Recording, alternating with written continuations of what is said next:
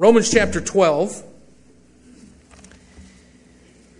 You know Romans chapter 12. I beseech you, therefore, brethren, by the mercies of God, that ye present your bodies.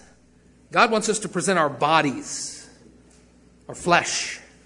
He wants us to present our bodies uh, a living sacrifice, holy, acceptable unto God, which is your reasonable service. Be not conformed to this world, but be ye transformed by the renewing of your mind, that you may prove what is that good and acceptable and perfect will of God. I know the preacher has preached through Romans. We talked about that today. Preachers like to talk about preaching. Fancy that. And, uh, and so I know you know those verses. You probably memorized those verses at, at some time. But I want you to come down to verse 10. Remember this morning we looked at Hebrews 13:1. Say it with me. Let brotherly love continue. And even though we're trying to defend biblical definitions, even if those definitions be hate, hate and love being linked together, what you uh, love, the opposite of that, you'll probably hate, and that these, these are good things. I want to end tonight uh, again in verse 10. Be kindly affectioned one to another with brotherly love, in honor, preferring one another. We talked about that this morning as well, preferred above presidents and princes. Not slothful in business. We oftentimes use that verse and we talk about our work, our business around the house, or our business in our jobs. But that's really talking about the business of the work of the Lord. And this is the business of the work of the Lord. No, we paid the pastor to do that. And can I tell you something? Pastors will run themselves ragged without pay. Ain't no pastor worth his mud ever going to do a good job for pay. Amen? We're going to do it because we're going to work harder than we'd work in any other realm because we're going to answer to God and because you are a flock of sheep, and God hath called us to be a shepherd, and the Bible says it's a good work. So we're not going to be slothful in it. But I want to preach on the next phrase. Read it with me, three words. Fervent in spirit. Let's do it again. Fervent in spirit. Heavenly Father, help us to know what this means. Fervent in spirit. And Lord, make our spirits fervent. And Father, help us to function with a radical heat, Lord, that moves things. And God, I pray that this dear preacher would be no hireling that these folks have hired to do some things. But Father, he be the mighty captain of a mighty gospel ship with people who also will willingly work fervently the business of the Lord and have hot spirits in fervency, serving the Lord and who, Lord, he could easily take into harm's way and who would function together with him as he serves you, as he grows this church, and uh, Lord, as you lead and guide and direct him to take a lead, uh, even amongst his generation. And so, God, we ask this with uh, every hope and every assurance that, Father, you constantly work in your people. In Jesus' name we pray. Amen. Well, the word fervent is not one that we use a lot today. That's why I use the word hot. Fervent, zeontes, and it means to burn with heat. I like to uh, take my boys backpacking. We've done it forever.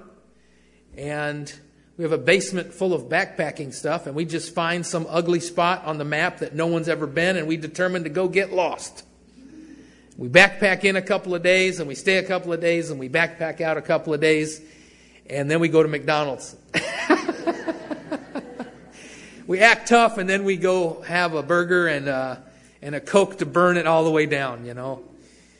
Um, but one of the things that we do out there is we, we do what's called bushcrafting. We take our axe and our saw and our knives and our little tools and we, we compete as to see who can make what. We'll make shelters and we'll make ladders and we'll make the dumbest things. We made a bushcraft Pop Tart toaster one time, just with sticks, and uh, and so we like to do those those uh, those kind of things. But uh, one time we uh, uh, found a, a, rock and, and it, holding some water, and we were boiling, uh, we were putting rocks in the fire and then putting them in the water. And we did this all weekend until we got a rock hot enough that we could put it in the water and it would instantly boil. I mean, forget the Keurig. You know what I'm saying? I mean, this is just nature 101. You get that rock hot enough, you put it in some in some water, and that water begins to steam, just like that. And that's the concept that the Bible's talking about here. Be fervent in your spirit. Let the Lord in all the way. The Bible talks about sometimes when we dismiss His Spirit, or sometimes when we frustrate His Spirit. Sometimes we quench His Spirit. We want Him a little bit, but we don't let Him in a lot. And Paul here in Romans is saying, along with all these other instructions that all relate really to love, loving our brethren, and serving the Lord in His business. But he says this Be fervent in your spirit. Let the Lord come in and make your spirit boil instantly. And I'm not talking about some charismatic experience that comes and that goes and that you desire to be healthy and rich. I'm not just talking about that kind of concept. I'm talking about letting the Lord come in and have all of you being fervent in spirit. Christ in you, the Holy Spirit inside of your spirit. An excellent spirit is not a human made thing, it's the Spirit of God inside of a spirit of man. Adjusting your attitude and making you preferred above presidents and princes. Now, you cooperate with the Lord in that, but He's the one that makes you attractive. He's the one that lifts you up and gives you favor. And um, being fervent in spirit is connected to that, although we were in the Old Testament uh, this morning, we're in the New Testament tonight. It's tied to the word zealousness, but not in a human sense. The Bible doesn't want us to be lukewarm. He wants us to be hot spiritually. Sometimes you got to come to church Sunday morning, Sunday school, and Sunday night before you get there. Can I get a witness? Amen? You ever feel that, preacher? Like, boy, Sunday night is like I can, everybody's with, the Holy Spirit's working, everybody's kind of untied and, and, and, and ready to go. Good for you, but you know what? It ought not be that way. You ought to come with expectation, come with preparation, come with spiritual prayer and expectation. God, speak to me at church today. Move that man of God. Let the Word of God be your voice to me. Us fundamentalists, we don't want to hear God's voice. We got the Word of God. Isn't that stupid? No, this is the voice of God. He is alive. He does speak. He wants you to know Him. He reveals Himself to you. He's got instruction for you. He wants to help you through your trials. There is special assignment for you if you will hear. Jesus said, if you have ears to hear. It usually starts with tuning in. So we come with that expectation. Did you know, number one tonight? I just got three points. I went long today, so I got to go short tonight. It's the divine pastoral measurement system. Genesis chapter 1, verse 26 and 27. God said, Let us make man in our image. Did you get that? Let us, plural. Make man in our, plural, image. The word is Elohim. Him, Yim, is like an apostrophe S in the Hebrew. And so, God, in the counsel of His will, the Father, the Son, and the Holy Spirit. Why did God need to be a Trinity? You know why? Because when He purposed in love to marry us, and that's really what it is. It's a love story through and through.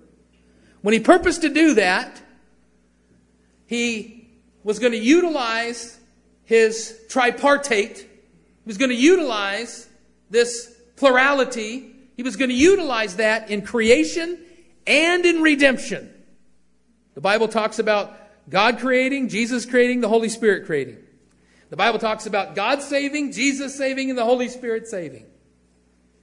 And so, why did that have to happen? Because He loves you.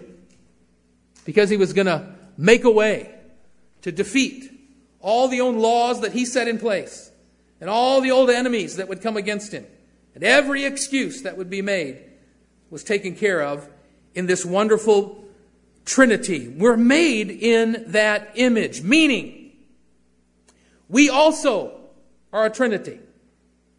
Now, we're not God, but He has made us in His image. Let us make man in our image. We're a three part being. Now, we just read that Paul's talking about we ought to offer our body, but we're more than our body. Most of you know your body because you looked in the mirror today and you either went, looked and went, yeah, or you went, ugh. Sometimes I'm self inflated. I look in the mirror and think, yeah, all right, pretty good. You're doing good, Doug. 50. Woo! And then I ask my wife, and she goes, oh, I'm colorblind. She go, no, that doesn't work.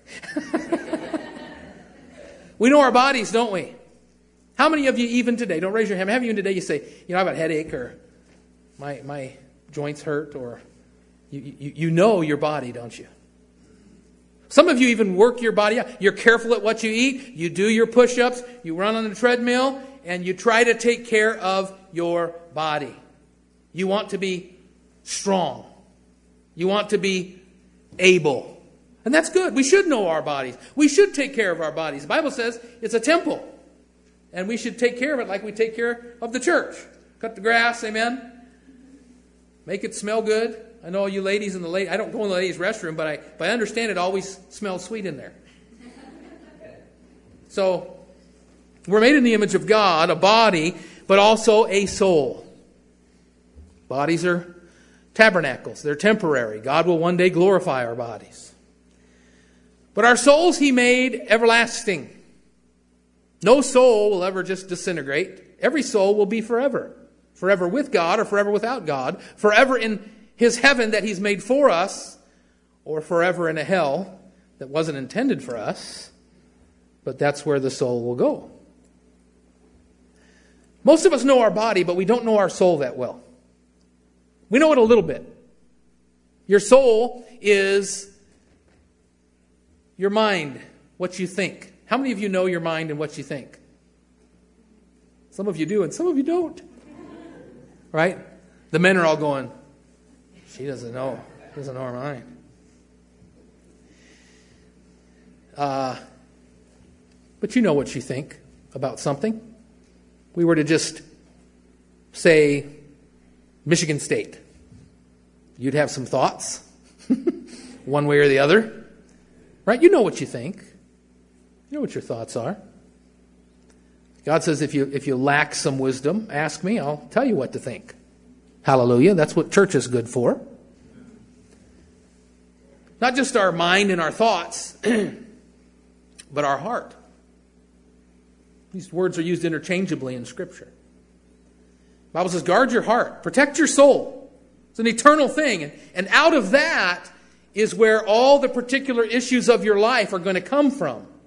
That's why I say the culture, any culture, is just the total sum of what that people think about God. That's, that's an easy definition about culture. And you and I, we're saved. We ought to have a gospel culture in our life, in our thinking, in our hearts, what we love and what we hate. And that culture ought to spread in our home, it ought to spread amongst our children, and then we ought to stand our ground with it. Not give in, Christian when someone tells us you can have that opinion to yourself and you can have those words in your own church. No, those words were not meant to be held within ourselves. Those words were meant to go out of us. Go! Jesus said, I've got all authority. Go ye into all the world, into the whole cosmos. Preach the gospel. Tell people what this is. Now that's hard to do. Sometimes that's hard. I understand that. I get scared sometimes, and I've been doing this a long time. And I get nervous sometimes about that. But greater is He that is in me than He that is in the world. And that's just not my courage, beloved, that's your courage. God would have you have that courage because your eternal soul, what you think and, and what you feel, what you love and what you don't.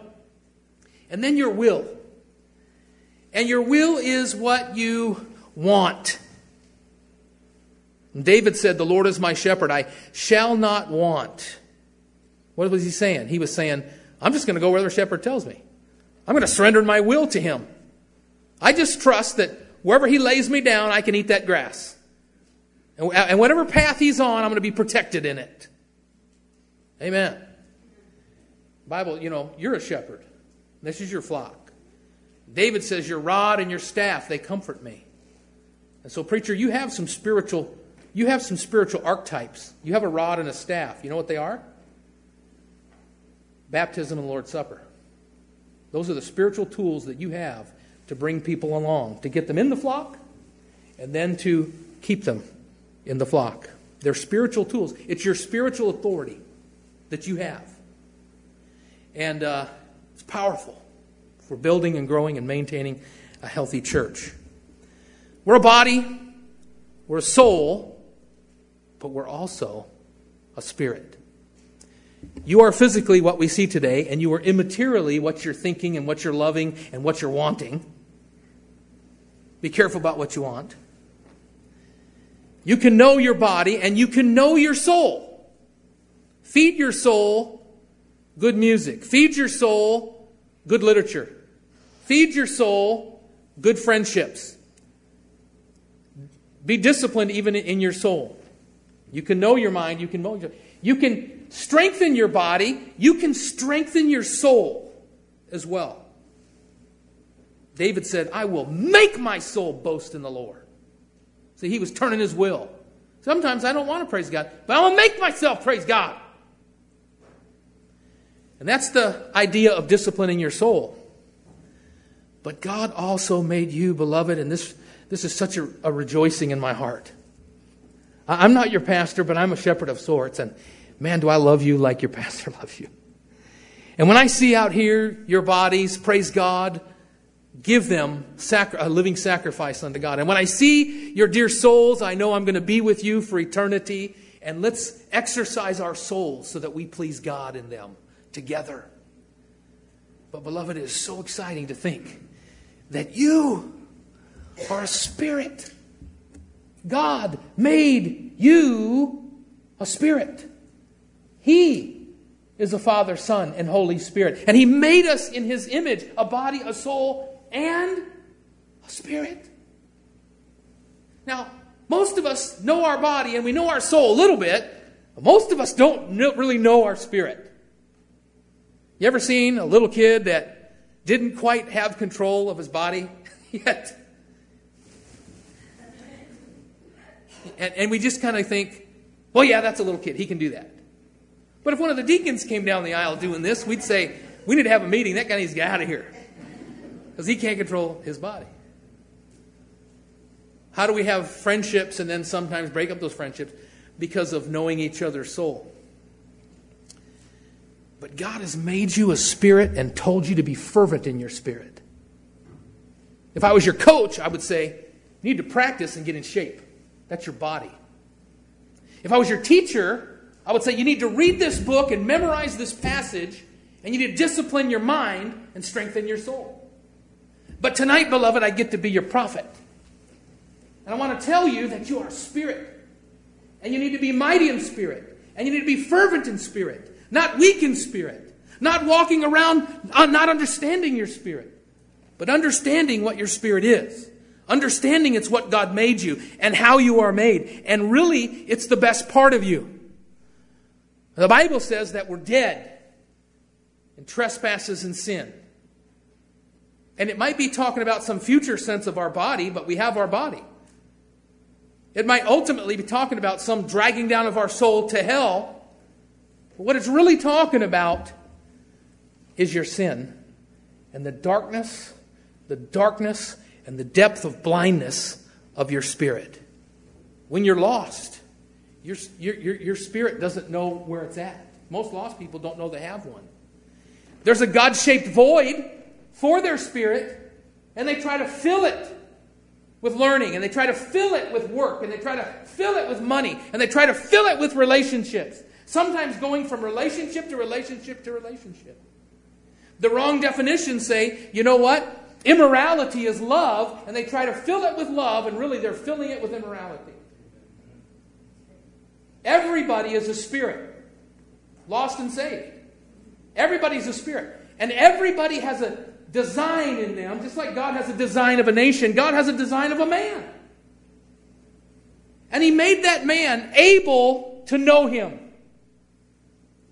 Jesus said that God is a spirit, and they that worship him must worship him in spirit and in truth. Now, you can't have a relationship with God that's just body. You can't just have a church full of bodies and that be okay.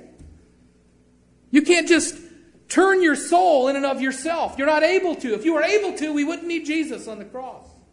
We wouldn't need the Holy Spirit to come down and seal us. God's made you a wonderful body, He's made you a wonderful soul, but He's made you the spirit, born dead in trespasses and sin. It's an empty opening. Jesus called the Pharisees, Pharisees sepulchres. And he was speaking to them spiritually. And so the world tries religion. And, and, and, they try a religion that makes their body bow towards Mecca. Or, or they try a religion that tries to garner their soul in some new age, cross your legs. I could never do one of these yoga religions. Amen. I couldn't do it. I, I couldn't be a swami or a yogi or, or whatever. I couldn't sit there and, and, and do like some of these guys do and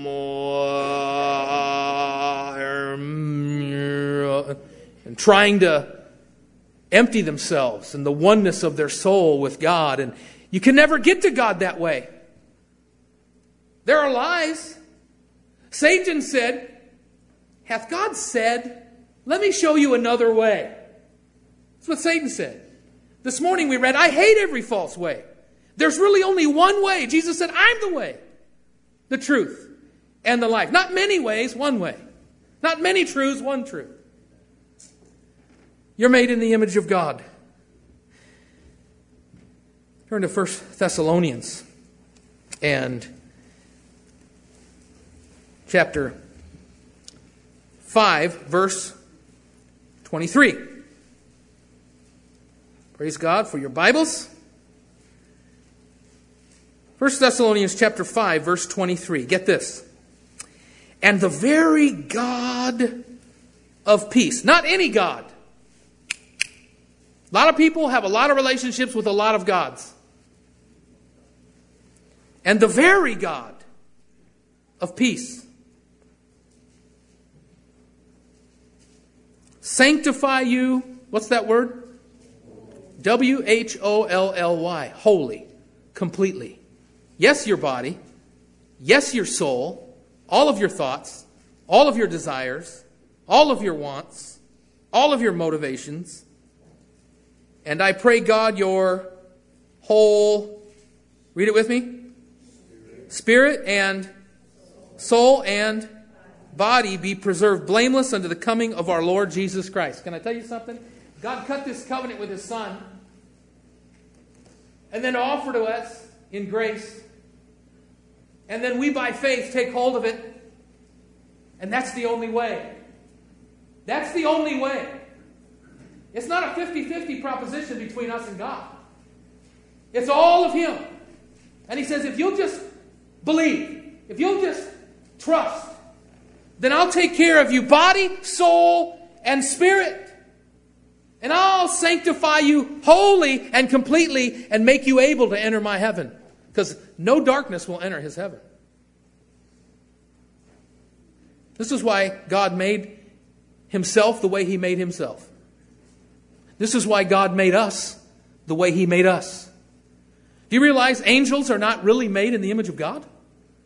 They're to be loyal, they were disobedient, and the ones that are disobedient have no redemption. Redemption's not for them. Redemption's for us.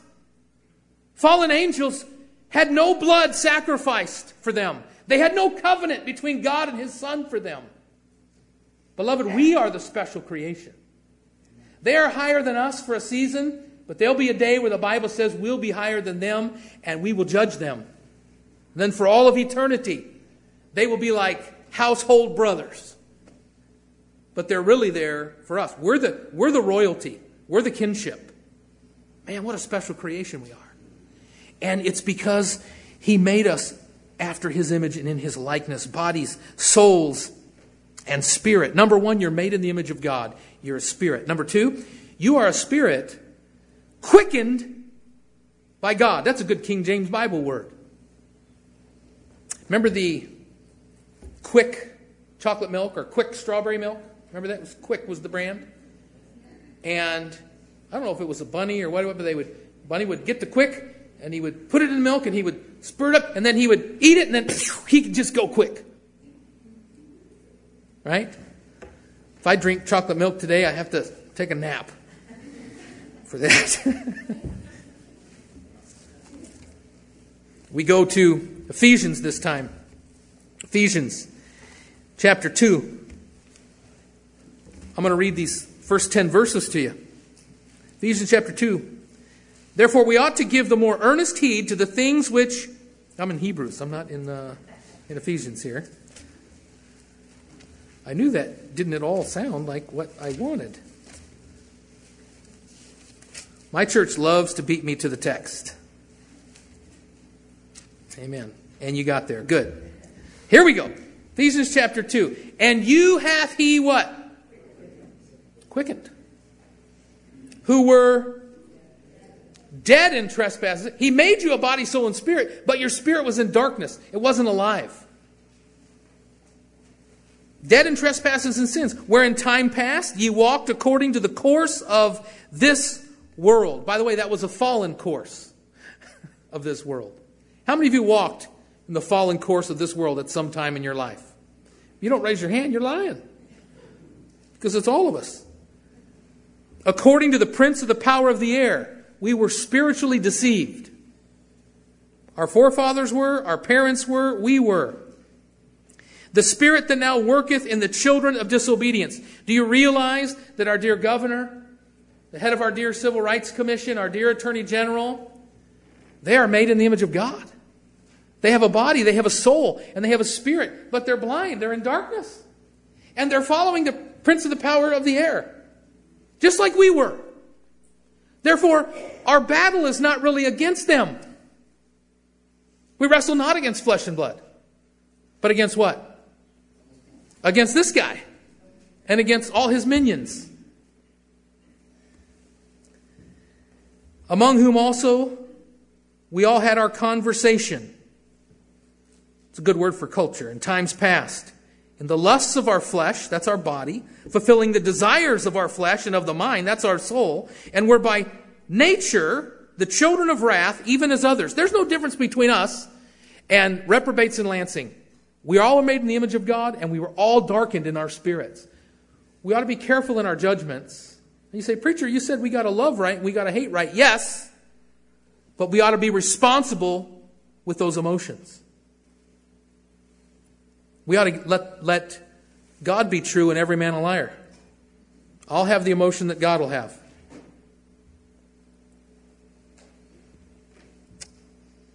But God, who is rich in mercy, for his great love wherewith he loved us and thought of us and came up with the story of himself and the bride. That's how the book starts. It's how the book ends. And the Spirit and the bride say, Come.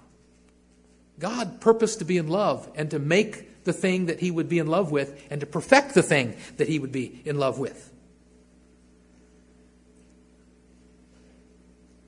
Even when we were dead, that's our spirit, in sins, hath quickened us.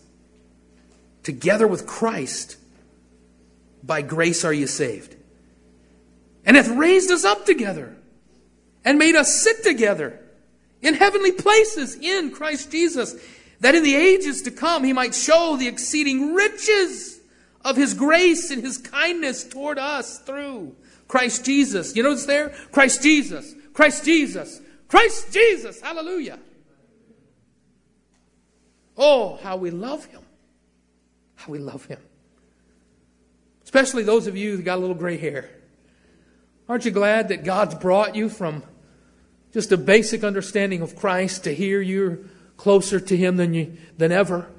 You might be breaths away or days away, and yet he's brought you to richer understanding and you, you're not solely concerned with your body much anymore. And you've even all set aside a lot of what you think in your mind and what you want in your heart and the, your motivations because you know what?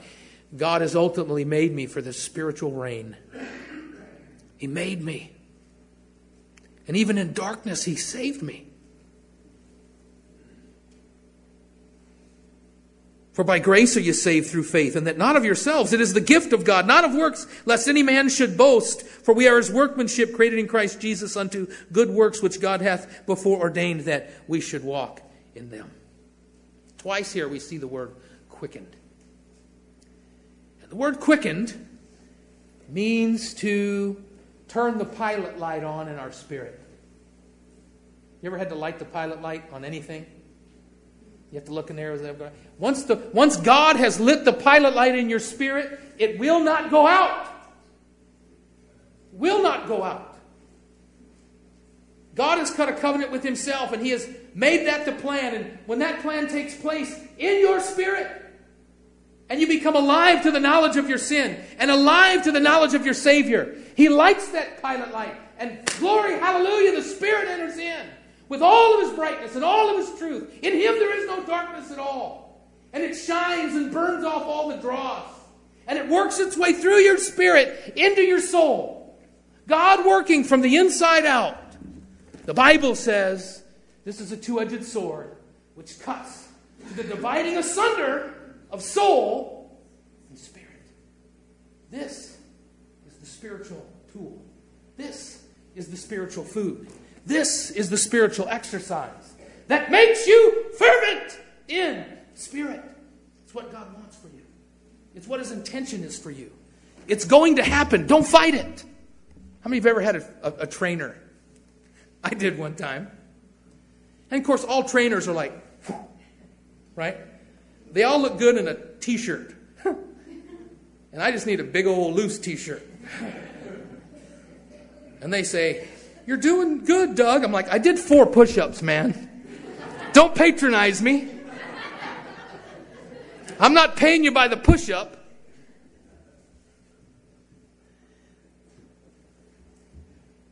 But the Holy Spirit is such a great motivator. He, he woos us in love as a gentleman. And who are we to say no to that?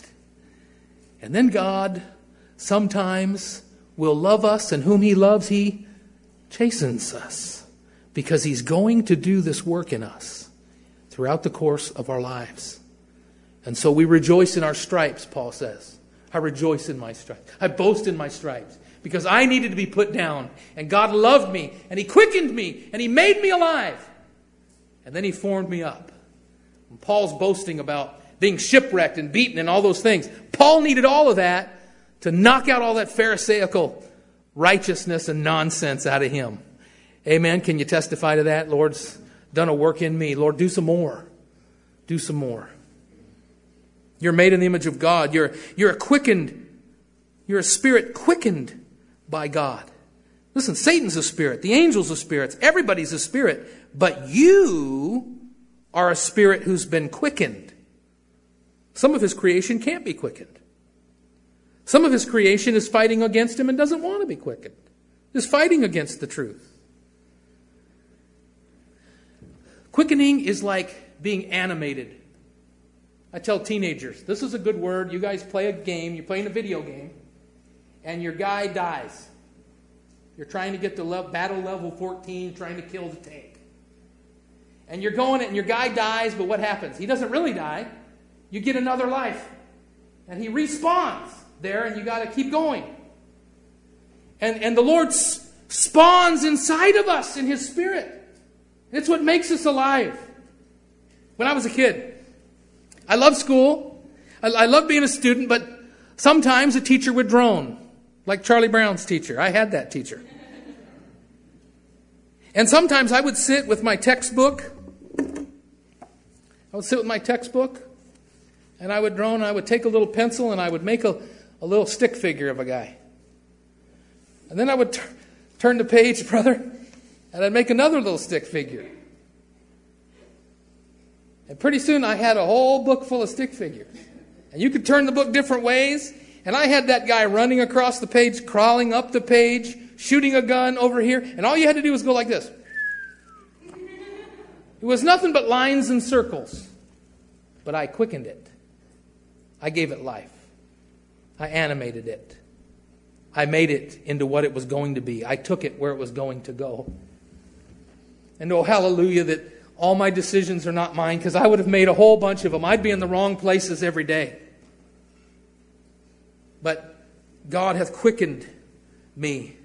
Colossians 2:13 and you hath he quickened together with him having forgiven you all trespasses. Glory hallelujah. Last thing you're made in the image of God. You're a spirit. You're a spirit unique and quickened by God. And he wants you to be fervent because he intends for you to be not just a spiritual man, he intends for you to be a spiritual warrior. That's his own verbiage. He's the captain of the hosts. He goes out and fights for us. Joshua saw a man and he said, Are you for us or are you against us? And he said, No, no, no, no, no. You get behind me, buddy. I'm here to take over. Amen? I'm not here for you, against you. You get in my line. You get with me. And our Heavenly Father, as a spirit, is a warrior. And aren't you glad? One day soon, and very soon, He's coming back on a white steed. He's going to have a sword of righteousness that comes out of his mouth and that takes every joker that's ever cursed him or done us wrong and slays them. And the Bible says in the valley of Jehoshaphat, the blood is going to run bridle high. And then all those that mocked us and came against us are going to be made to bow and see our love. He's a warrior spirit. But he intends for us that get to a point of understanding and that get to a point of spiritual maturity, and that means spiritual exercise. We learn our spiritual selves. You see, I got some health issues, and so every day I, I know who Doug Levesque is. Ouch. See? And uh, I've been brought up a certain way. Certain things I've had to take away from the way I, I was. I don't have an excuse to say, well, I'm a Levesque. That's just the way I am. If you were to meet all my kin, you would realize, Brother Doug, you're not as weird as we thought. but my Heavenly Father has made me a spirit, and He's quickened me, and He's enlightened me. And so that's now to spill over into my soul. That, that now changes what I think. It changes what I love. It determines what I hate. It determines what motivates me. David says, Lord's my shepherd, I'm not going to want. I'm not going to be self interested. Satan always dwells in your self interest. You're going to make a decision. You say, What's best for me? Should I go here or should I go there? Should I take this job or that job? Should I go to this church or that church? Should I take this imbibe or not take this imbibe? Most of us in our flesh and in our own souls will do what is in our self interest. But the devil knows that's where he's going to go set the mind. We're not ignorant of, the, of, the, of Satan's devices. He, has he has a special trap with a pastor's wife's name on it. He's been doing this a long time. Pastors' wives get self interested. He knows where to set that trap and where to be. But we're to be spiritually fervent, we're to be spiritual warriors, and we're to counter trap. And what that means is when you have a couple of choices, and this one seems to be more self interested, more self gain in this choice than that choice, don't take that choice. Now, that's counterintuitive. That's not how the world logics in their soul. But that's how you and I spiritually emphasize the Spirit and act in the Spirit. Satan is in your self interest. He's not for you, really. But he's going to find where you're self interested. All he has to do is watch you for a couple days. All he has to do is look at what you Google. All he has to do is, is see who you are and how you are. And by the way, he knows how humans are. And then he's going to set up for you in your self interest. And so what? Die to yourself. Die to yourself. This is spiritual. This is spiritual might. This is spiritual strength. You are made in the image of God, a spirit The Spirit quickens you and animates you. And He makes you a warrior. Ephesians chapter 6, you know the passage. Be strong in the Spirit, the Bible says. Now be strong. Have some muscles for crying out loud, guys. Amen? Ladies, come on, work on it. Paint that barn. Oh, Pastor. Work on your soul. You can't sit and watch Fox News all day. You'll want to slit your wrists. It won't feed your soul. It'll, it'll trouble your soul. Put other things in your soul. Find other things. Make a way. I, I know that my words are challenging you, and it's okay. It's okay. Be challenged. Be strong in the Spirit. His Spirit's in you. When he says put on the whole armor of God, he's not talking about us from our bodies putting on armor of God. He's talking about Christ's own hands in you. He's in me. He said it's better that you have my Spirit in you. Because when my Spirit's in you, that's the seal. That's what God sees, and you're saved. Nothing can touch you. And his hands come out and do what? What's the first thing you put on? Loins girt about with truth. You got your human sexuality right. You are morally pure. The first thing that Jesus puts his hands out puts on you. Shouldn't you start every day with that? Isn't it hard to go through a day and not lust or want or have sensual thoughts? Isn't sensuality everywhere? Isn't that a great battle for men and women of every age today? Don't you want to get it right? God says it's spiritual. And how and if him out of your spirit, he puts on, he girds your loins and he girds, girds them about with truth. Christ is truth. And then what does he do? He puts on the breastplate of righteousness. In the Hebrew, you've heard of the, you've heard of the term El Shaddai. Almighty God, Most High God. That word shad is the word chest. El Shaddai. He's the Most High God. If you imagine God and all the righteous angels and all the unrighteous angels and then all the saints of times past, and we're all there and all of our spiritual being, who's the biggest guy with the biggest chest? It's God. He's El Shaddai. He is the chest. Wow. And when he, Christ, puts on the breastplate of righteousness, he's putting his own chest plate on you. Remember, David said, I can't wear that. Let me just go out and throw rocks, man, because that's what I do. But Christ spiritually makes you strong. When you commit to that daily and you realize then righteousness, I'm right. You see, the Holy Spirit doesn't work in the commodity of guilt. If you're saved and the Holy Spirit's with you, He's taken away guilt. The devil is an accuser of the brethren. And so the devil's always going to go to you and say, You're no good. You call yourself a Christian. Oh, I bet if pastor knew that you what kind of church member you really were. And that's the kind of stuff that the devil throws at you. But that's not the stuff that the Holy Spirit throws at you. Now the Spirit of God might use some shame. But that's different than guilt. The Holy Spirit, if you are spiritually strong, he's going to put up there and say, "Doug, you're right. As God is right. Let God be true and every man a liar."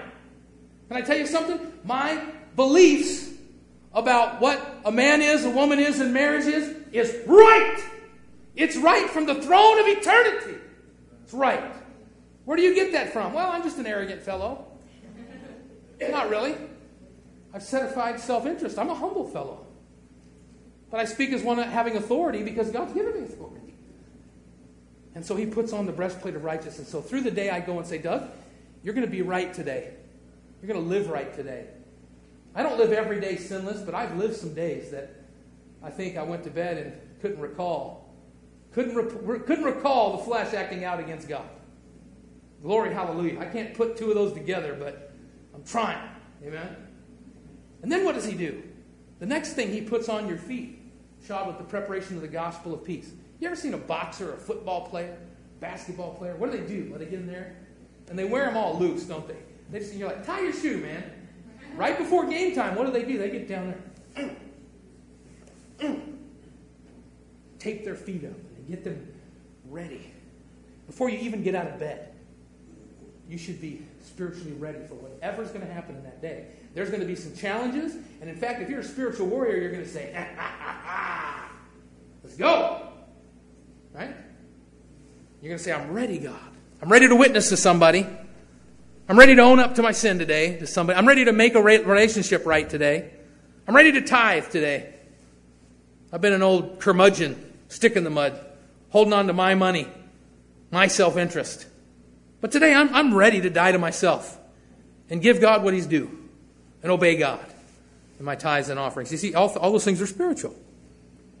And then what? And then we have the shield of faith.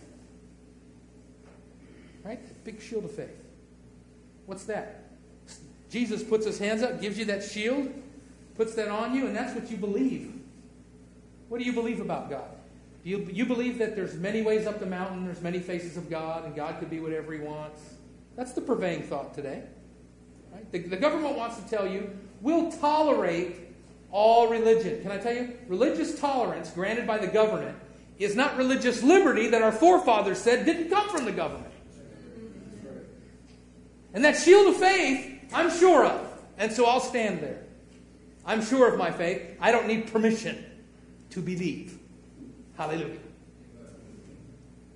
And the helmet of salvation. Oh, this one's precious to me. This one's precious to me. Have you ever doubted your salvation? This one's precious to me. Because the helmet comes on and says, Doug, you're saved, man. You're saved. I saved you. I saved you for all eternity. I saved you back when you were 11 years old. I memorized Ephesians 2 8 and 9. I got stuck on my sin and I repented and I prayed. And God saved me. And can I tell you something? My sins then, compared to my sins now, don't compare. But when God saved me, He said, It's finished. And all my sins, past, present, and future, known and unknown, stubborn and easy, big and little, God washed away. And every day, Jesus puts his hands up puts on my head. You don't have to listen to the devil, Doug. You don't have to listen to those guilty accusations. You're saved, man. I've washed you. Now walk upright. And that's exercising my spirit. This is, I'm telling you, this is how to be, how to, how to exercise your spirit. Know your spirit. I'm saved. I'm saved. I'm saved. I am saved. I'm never not going to be saved. I'm going to be saved today and I'm going to be saved tomorrow. I'm going to be saved this minute and I'm going to be saved an hour from now. And I'm going to think like a person who's saved. Hallelujah. Hallelujah means praise God. And it's in the Bible. And I'm going to say it. And I'm going to say it in Meijer on aisle six. When I get Two for one. Amen? Because my God said He's going to promise for me. And, and I was going to come and I was going to buy one peanut butter. But, brother, I'm going home with two peanut butters. And the half has not been told. Because there's a city whose builder and maker is God. And He said, I'm going to prepare that place for you. And I'm looking for a city. Hallelujah. And God says there's rewards for those that are looking. And there's rewards for those that are loving it. Amen? And they're spiritual rewards. And then we have the sword of the Spirit, which is the Word of God. Praise God for a God, man of God that's feeding you and preaching you and growing you. Brave enough to have me come here. Hallelujah. But you ought to grow spiritually and start doing this yourself. You see, I was paying for a trainer and I realized I know how to do all this. Just quit stuffing your mouth. Amen. Quit eating cupcakes. Start taking walks. And you can do it. I don't need to pay someone to do that. Now, you, you need your pastor, but at the same time, you ought to start exercising yourself spiritually. You know what I love about heaven? The Bible says when we get in Christ, here's the greatest liberating thought there's neither male nor female. You see, right now, women have to submit. It's in the Bible. Lady, do you realize that in Christ you have a liberation from every curse that a woman ever had? And that when you get to heaven, right now your legal standing before God, my wife's legal standing before God is the same as my legal standing before God.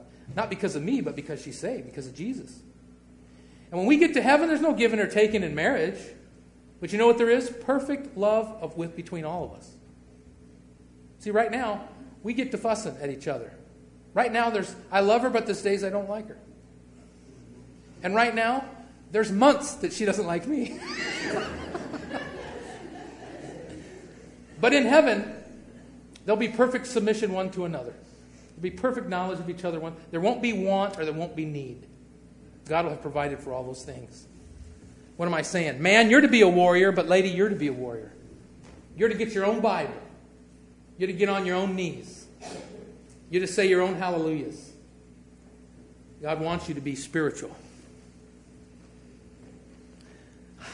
I, I, I never get out of bed unless someone yells fire to where I don't do this. Every day I wake up and praise. Praise you, God. Praise you in my spirit and who you are what you've done. And then thank you, God, for so great salvation. Thank you. I thank Him for everything. I thank Him for my kids. I thank Him for spiritual things. I thank Him for physical things. I got the coolest truck. I just, I just, I just like it. Amen. It doesn't make me cool. Nothing can make me cool. But man, it's a cool truck. You've seen my truck. It's a cool truck. Uh, all the time I had kids. Poor preacher, minivan, minivan, minivan, minivan, minivan. That's not cool. That's never going to be cool. and I would pull up in my minivan with all my kids, Brother Henry, and, and, and, and I would pull up and I'd pull up next to the truck and I'd look over at that guy and I thought, he looks happy. Self interest, covetousness. Let me, let, me, let me tell you this. Start every day by putting the armor on. Let, let Christ be in you, die to yourself, and let Him put that armor on so that you know your body, you know your soul, but you know your spirit. And you begin to exercise it from, from You're going to have to get better and better and better at this. Some of you, uh, Coach Izzo would never put you in the game because you don't know how to exercise your spirit. You don't know how to run, you don't know how to dribble, you don't know how to shoot. God, God would never, never put you in the game. If you want to get in the game, you've got to be spiritual. Right? Big brothers are supposed to help little brothers, the Bible says, in their spirituality. So let me give you an extra hint. Start doing this every morning before you get out of bed. But here's a great hint. Now I lay me down to sleep. Lay my body down to sleep. I don't know if my soul can sleep, but I pray that my spirit would be alive all night. Christ, that you'd be in me. David said he met with God at midnight upon his bed and upon his couch. Lord, be in my dreams. My mama used to say, sweet dreams. Lord, would you give me sweet dreams? Lord, this is a time when, I, when I'm weak. That's when I'm strong. That's, that's a spiritual statement. So put your armor on at night where no evil can attack you. And when you wake up in the morning, you'll find that all night long you've been abiding. Hallelujah. do the most important thing. You want to be fervent in spirit, like Paul told us in Romans. You've got to armor up. You've got to armor up. We've got some spiritual fights. They're spiritual fights. There's spiritual wickedness in high places. And it's not just running for office. It's not just running a campaign. It's not just getting signatures. It's not. That's a part of it. We're to put our body to the test and to the task. We're to put our soul to the, t- to the test and to the task. But we're to, we're to be spiritual together. And who could be against us in that? We can't lose in that. And brother, we're, uh, you're, you're with me. We're trying to give our pastor brethren courage because it's discouraging out there. We're trying to give churches bravery. And that's how you do it. And all God's people said, you have listened marvelously, wonderfully, and I thank you for everything today. And I hope I can come back sometime, preacher, minister, serve uh, with you. I'm glad for kindred churches, schools, and buses, and, and you know, doing all doing all the right things. And so I, I, commend you publicly in the name of the Lord Jesus Christ and before all His holy angels, beloved. Good work. Keep it up. Don't quit. And uh, you raise these kids up right. Spank them every day. And that guy right there just turned and said, That's the only thing he heard me say tonight. and, and, and your daughter, I think we need to take up an offering for your daughter. In that. Amy will be, be out by the table. She's the most wonderful spiritual person that I know. So, ladies, get to know her as well. Let's close our service in prayer tonight.